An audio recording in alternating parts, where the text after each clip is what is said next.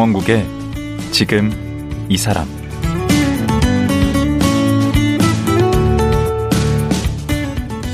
안녕하세요. 강원국입니다.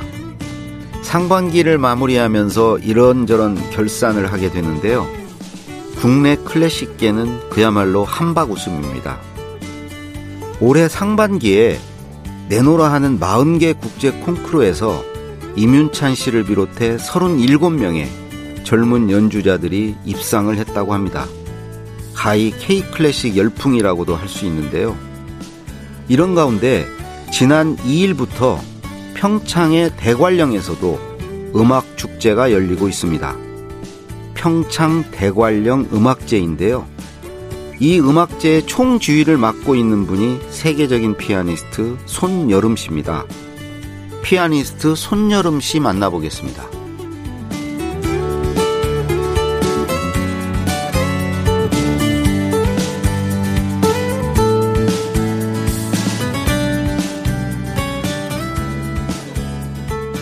피아니스트 손여름 씨 나오셨습니다. 안녕하세요. 안녕하세요.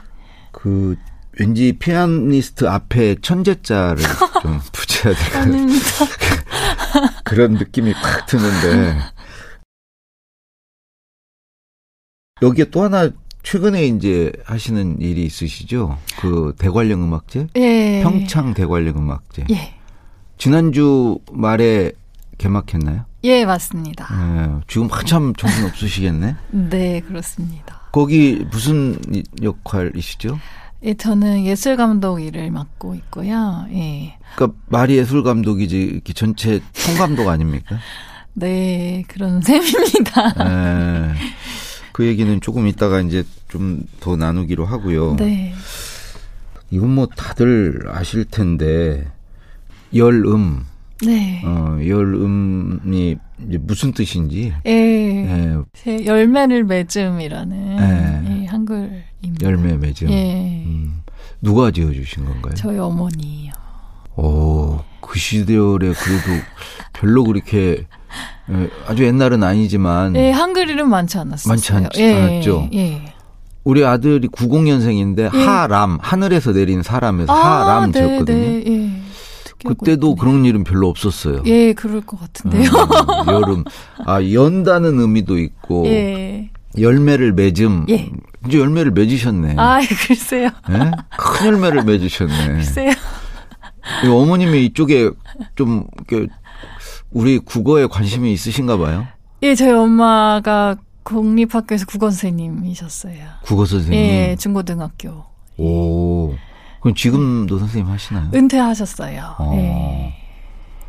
여름 하면 요즘 같은 여름도 돼요. 연음으로 하면 예, 그렇죠. 봄, 여름, 예. 가을, 겨울이 여름. 예, 맞습니다. 어, 외국 나가면 여름이라고 하면 발음도 어려울 것 같은데. 어, 사실 발음하는 게 어렵다고는 안 하시던데, 이렇게 네. 쓰는 게, 제 네. 스펠링이 좀 한국에서 예전에 네. 이렇게 쓰는 게 좀 Y-E-O-L-E-U-M 이렇게 쓰다 보니까, E-U 이런 건 사실 외국인들이 뭐야? 음 할때 EU. 예. 그러면 Y E 오. 여름 네.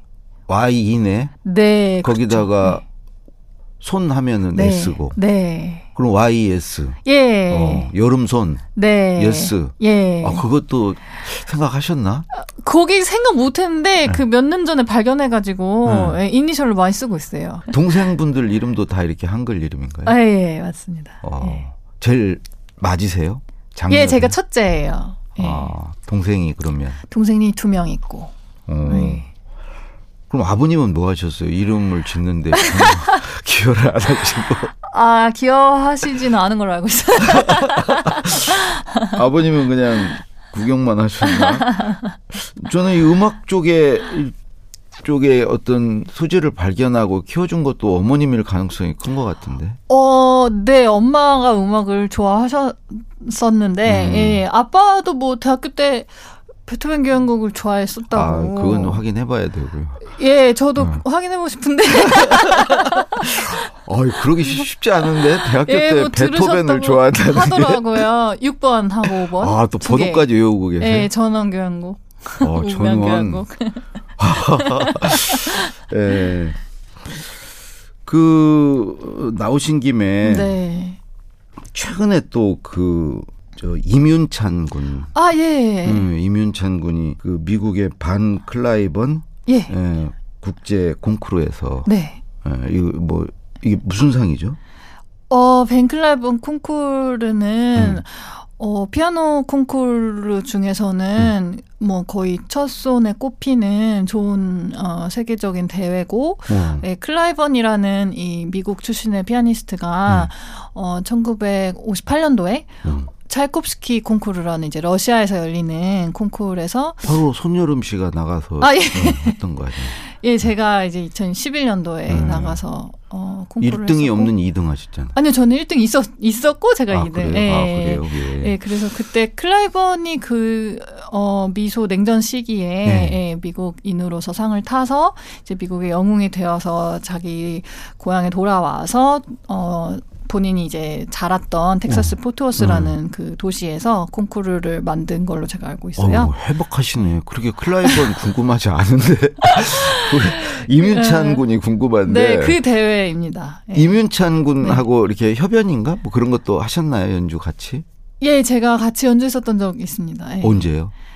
재작년, 2000년, 2020년, 네. 어, 그때 보니까 벌써 싹수가 좀 있던가요? 어, 너무 잘했죠. 예, 이미 어? 그 전부터 잘했었던 걸로 알고 있어요. 예. 근데 이윤찬 군뿐만 아니라 좀 상을 막 거의 우리나라 막 휩쓰는 것 같아요. 예. 요새 너무 여러 콩쿠르에서 네. 두각을 나타내고 있고, 네. 그 이유나 그 어떤 비결이 왜 그렇게 우리나라가 음악 교육을 잘 시켜서 그런 겁니까? 음. 그 비결이 뭘까요? 왜 그렇게 음. 두각을 나타내죠?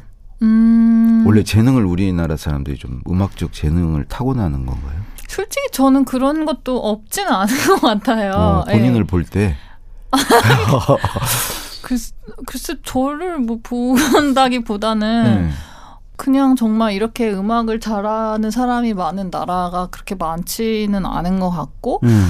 근데 또 특별히 조금 우리나라의 경우는 다른 것들보다도 좀 솔리스트들이 이제 네.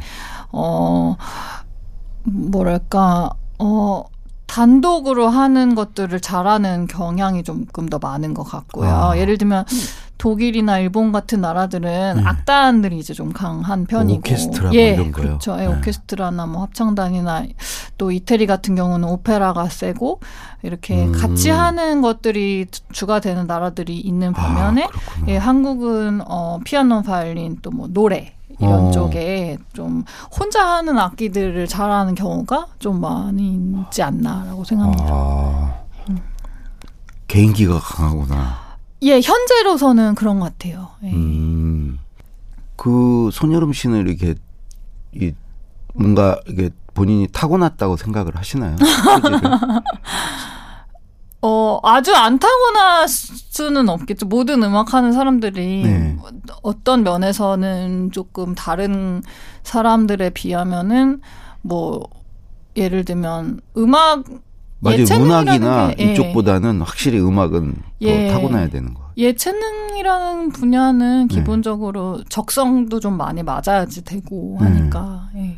그 적성 같은 게 맞았나 보죠. 저는 어 아주 어렸을 때 되게 가만히 앉아 있을 수 있는 아이였어요. 음. 예. 가만히 앉아.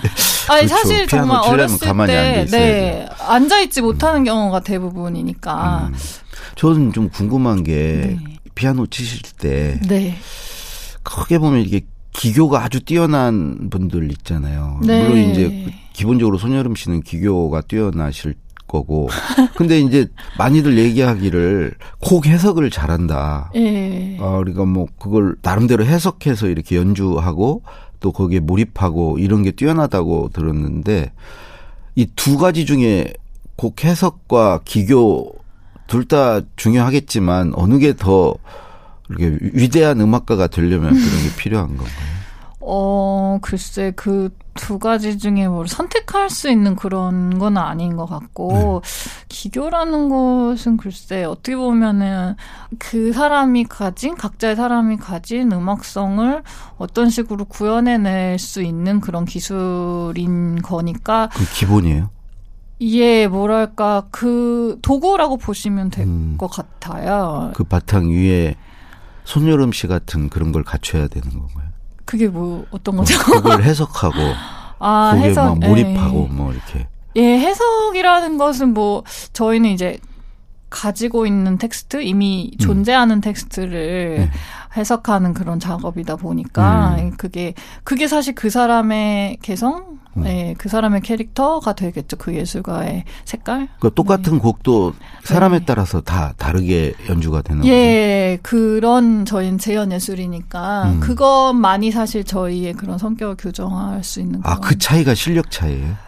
실력일세 글쎄 저는 뭐 실력이라는 부분도 있겠지만 음. 좀 개성 그러니까 다른 서로 달 다른 것 네, 음. 그런 것이 되겠죠. 예. 그래도 또 상을 받는 사람이 있고 못 받는 사람이 있고 하니까. 예. 근데 사실 뭐 콩쿠르는 이제 뭐 등용문이 될 수는 있겠지만 네. 이제 사람들한테 소개가 되는 과정일 수는 있겠지만 네. 뭐 어, 예술을 뭐 등수를 어차피 뭐 매기기가 조금 애매한 것들도 있고 음. 그래서 뭐 저희는 사실 콩쿠르는 어렸을 때 참여하는 거고 스포츠처럼 이제 콩쿠르를 한다고 뭐 끝나는 그런 커리어 끝나고 이런 게 아니라 오히려 어. 커리어, 시작하는 어. 예, 그런 개념이다 보니까 네, 뭐 그 등수라는 것은 그럼 나이 먹어서는 안 나가나 보죠? 예, 보통은 이제 30살 정도까지, 그러니까 사, 32살 뭐 이 정도까지가 저희 나이 제한이 있는 편이에요. 콩쿠르에. 아, 그렇구나. 네. 고시 보듯이 막 평생 그안 될 때까지 어. 보고 이런 게 아니구나. 예, 아닙니다. 네. 그, 그 평창 대관령 음악제. 네. 예. 이게 우선 어떤 음악제죠?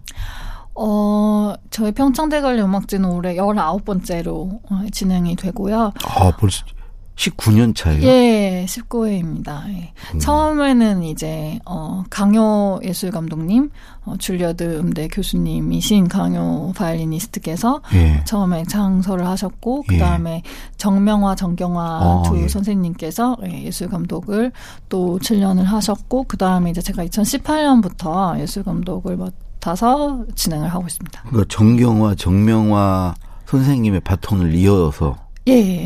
오. 그리고 그때 나이가 2018년이면은 2018년도에 제가 서른 만 서른 두 살. 와, 30대 초반에 예, 그러네요. 어, 뭘 믿고 그걸 맡겼대? 네, 그러네요. 오. 그 누가 맡기는 거예요?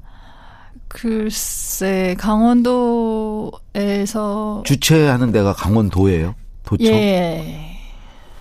제대로 사람을 잘 골랐네요. 아, 글쎄요, 모르겠어요. 근데 2018년인데 문제는 코로나가 중간에 끼어서 예, 어, 맞습니다. 좀 힘드셨겠네. 예, 힘들었어요. 그때는 오프라인으로 않고 온라인으로 아, 저희 오프라인으로도 네. 저희가 거의 국내에서 유일하게 네. 2020년에도 네. 진행을 했어요. 음, 그래서 아홉 회 공연을 총 했는데 아홉 회그 당시 이제 또 전국에 이제 공연들이 막 사라지고 이러던 추세였기 때문에 엄청 몰렸겠네. 예 오히려 저희는 음. 전 공연이 다 매진이 됐었고 와. 예 작년에도 사실 예 코로나가 끝나는 듯 하다가 다시 이제 좀 재개가 됐었잖아요 그래서 음. 저희 음악제로 많이 이렇게 해소하시고 싶은 분들이 수요가 몰려서 음. 오. 작년 하고 재작년 두 해는 전 공연이 저희가 매진이 됐었습니다. 이게 언제까지 하는 거죠? 올해요. 네. 올해는 7월 23일까지 저희가 공연합니다. 이게 역대 최장, 아, 예. 역대 최대 규모라대요. 네, 네. 저희가 보통은 이제 길게는 2주 정도를 어 음악제를 여는데 이번에는 이렇게 길게 3주 동안 진행하게 됐습니다. 이게 보통 그, 그 개최하던 시기가 이번에 좀 달라졌죠. 네, 저희가 보통 7월 마지막 주, 8월 첫째 주 이렇게 어 극성수기에 진행을 했었어요. 예, 근데 왜 네. 당기셨어요? 어, 여러 가지 좀 이유가 있었는데, 제일 큰 이유는 지금 말씀드린 것처럼 그게 극성수기다 보니까, 근데 저희는 이제 휴가 리조트, 알펜시아 리조트에서 음. 진행을 하다 보니까, 극성수기에는 사실 뭐 이렇게 객실 확보나, 아, 아. 이런 것들이 좀 어려웠던 그러네. 데다가, 예, 그리고 근래에는 특히나 이제 국내 여행 수요가 너무 급증하다 보니까 네. 이때 이제 서울이나 다른 지역에서 오시는 분들이 막 왕복으로 10시간이 아, 교통 체증. 예, 교통 체증 이런 게 너무 심해지고 또 날씨도 되게 더워지다 보니까 그 몇 년 동안 그래서 여러 가지를 고려해서 한번 조금 당겨서 진행해 보면 어떨까? 사실 2018년부터도 이미 좀 극성수기를 약간 피해 보고 싶다는 그런 게 있었는데 이번에 한번 이렇게 진행해 보게 됐습니다. 어, 그렇게 말씀하시니까 정말 감독 같으시네요. 그 예술 감독이신데 그렇게 이제 기간도 조정하고 뭐 네. 이런 거 말고 네. 어떤 역할들을 하시는 거죠? 저는 이제 기본적으로는 프로그래밍을 하는 사람이고요. 아, 프로그램을 짜는 거예요. 그렇습니다. 예. 레파토리 같은 거를 짜고 예, 이런 예, 거. 맞습니다. 예, 그리고 아티스트를 이제 섭외하는 그런 역할을 합니다. 어, 섭외를 직접 많이 하세요? 어, 제가 직접 하는 뭐 경우도 있긴 하지만 안, 아닌 경우도 있지만 네. 보통 이제 아 이런 아티스트가 오면 참 좋겠다 하면은 이제 뭐 사무실에서 연락을 해주시기도 하고 예. 어쨌든 어 대략의 그림을 제가 짜는 예, 역할을 한다고 또 볼수 이렇게. 나와서 홍보도 하시고. 네 음. 그렇죠 예 근데 그 섭외가 정말 어렵겠는데 어때요? 정말 어려워요. 예. 여러 가지 면에서 그런데 특히 음. 한국은 이제 저희가 지형적인 그런 좀 어려움이 큰 것 같아요. 그게 뭐죠? 지형적인. 유럽 에 보통 이제 저희 클래식 음악의 경우는 유럽이 본산지다 보니까 음. 예, 거기서 활동하시는 분들이 대부분이 많고 아. 예, 또 미국에서 이제 활동하시는 분들도 많고 거기는 음. 이제 시장이 크다 보니까 예. 근데 그런 데에서 이제 한국까지 공연 지리적으로 너무 머니까. 예. 아. 그쵸. 그래서, 그쵸. 지리적인 그런 좀 한계가. 음. 그래서, 예를 들면 유럽에서야 한 공연 때문에 뭐 그냥 어디 다른 그렇죠. 나라에 가는 게- 반나절이면 되니까. 예, 쉽지만 이제 음. 한국까지 오시기에는 조금. 며칠을 비워야 되고. 네, 작심하고 오셔야 되는 그런 어. 이유가 있다 보니까 네. 좀 섭외가 사실 가장 항상 관건인 것 같아요. 그 이번에 누가 나오십니까? 이번에는 저희 평창을 처음 찾는 아티스트들이 되게 많아요. 그래서 네. 어, 특히 실내악단 중에 굉장히 저명한 실내악단인 뭐 트리오 반더러나 모딜리아니 컬텟이나 또 한국 출신의 에스메 컬텟 이런 분들이 처음으로 이제 한국 평창에 평창대관 음악제를 찾으시고 예. 또뭐 피아니스트 알렉산더 멜니코프나 뭐 알레시오 박스나 이런 처음 오시는 분들 저도 처음 들어보세요. 네. 네, 굉장히 저명한 분들이 아, 처음 참여하신 분들이구나. 네. 예. 우리나라 음악 애호가들, 네. 클래식 애호가들 정말 많으시죠. 네, 점점 제 생각에는 늘어나고 있지 않나 그런 생각합니다. 손여름 씨 그 유튜브 그 연주 그 영상 같은 거 막 500만 뷰 막 이러던데. 네, 몇백만 뷰씩 보던데. 네. 한 사람이 여러 번 보는 겁니까? 그런 그런 것도 있지 않을까요? 네. 음악은 그렇게 여러 번 들을 것 같아요. 네, 그럴 것 같아요. 네. 어, 저 댓글 보니까 뭐 아주 그냥 찬양 일색이게 거의 뭐 그냥 예? 저도 잘 음악 잘 몰라도 좋더라고요. 네, 고맙습니다. 아, 이 표정 같은 게 그것만 봐도 좋더라고요. 아, 비디오니까. 또, 그리고 예. 그런 막 그 음악에 대한 열정 같은 게 느껴져서 아, 음악은 몰라도 네. 어, 그것만 봐도 너무 너무 좋고 네. 하나 정말 궁금한 게그 네. 막한 시간씩 막 치는 것도 있던데 네. 그거 절대 중간에 하나라도 틀리면 안 되잖아요. 그거 틀리기도 하세요? 어, 예, 그럼요. 예. 뭐, 다- 다른 사람도 알까? 틀린 거를? 그렇게 알 정도로 틀리면은 좀 그렇고. 그러면 세계적인 피아니스트가 아니지. 글쎄, 그래도. 본인은 아는구나. 예, 그래도 뭐 세계적인 음악가들도 다 실수라는 거는 언제든지 뭐또 그 성악가들도 막 삑사리도 나고 하던데 그 노래 부르다가 하더라고요. 예. 예? 무슨 뭐 바바로티 뭐뭐 네. 이런 분들도 예. 아 그러니까 그 어떻게 근데 외우시는 거죠? 외우는 연습인가요?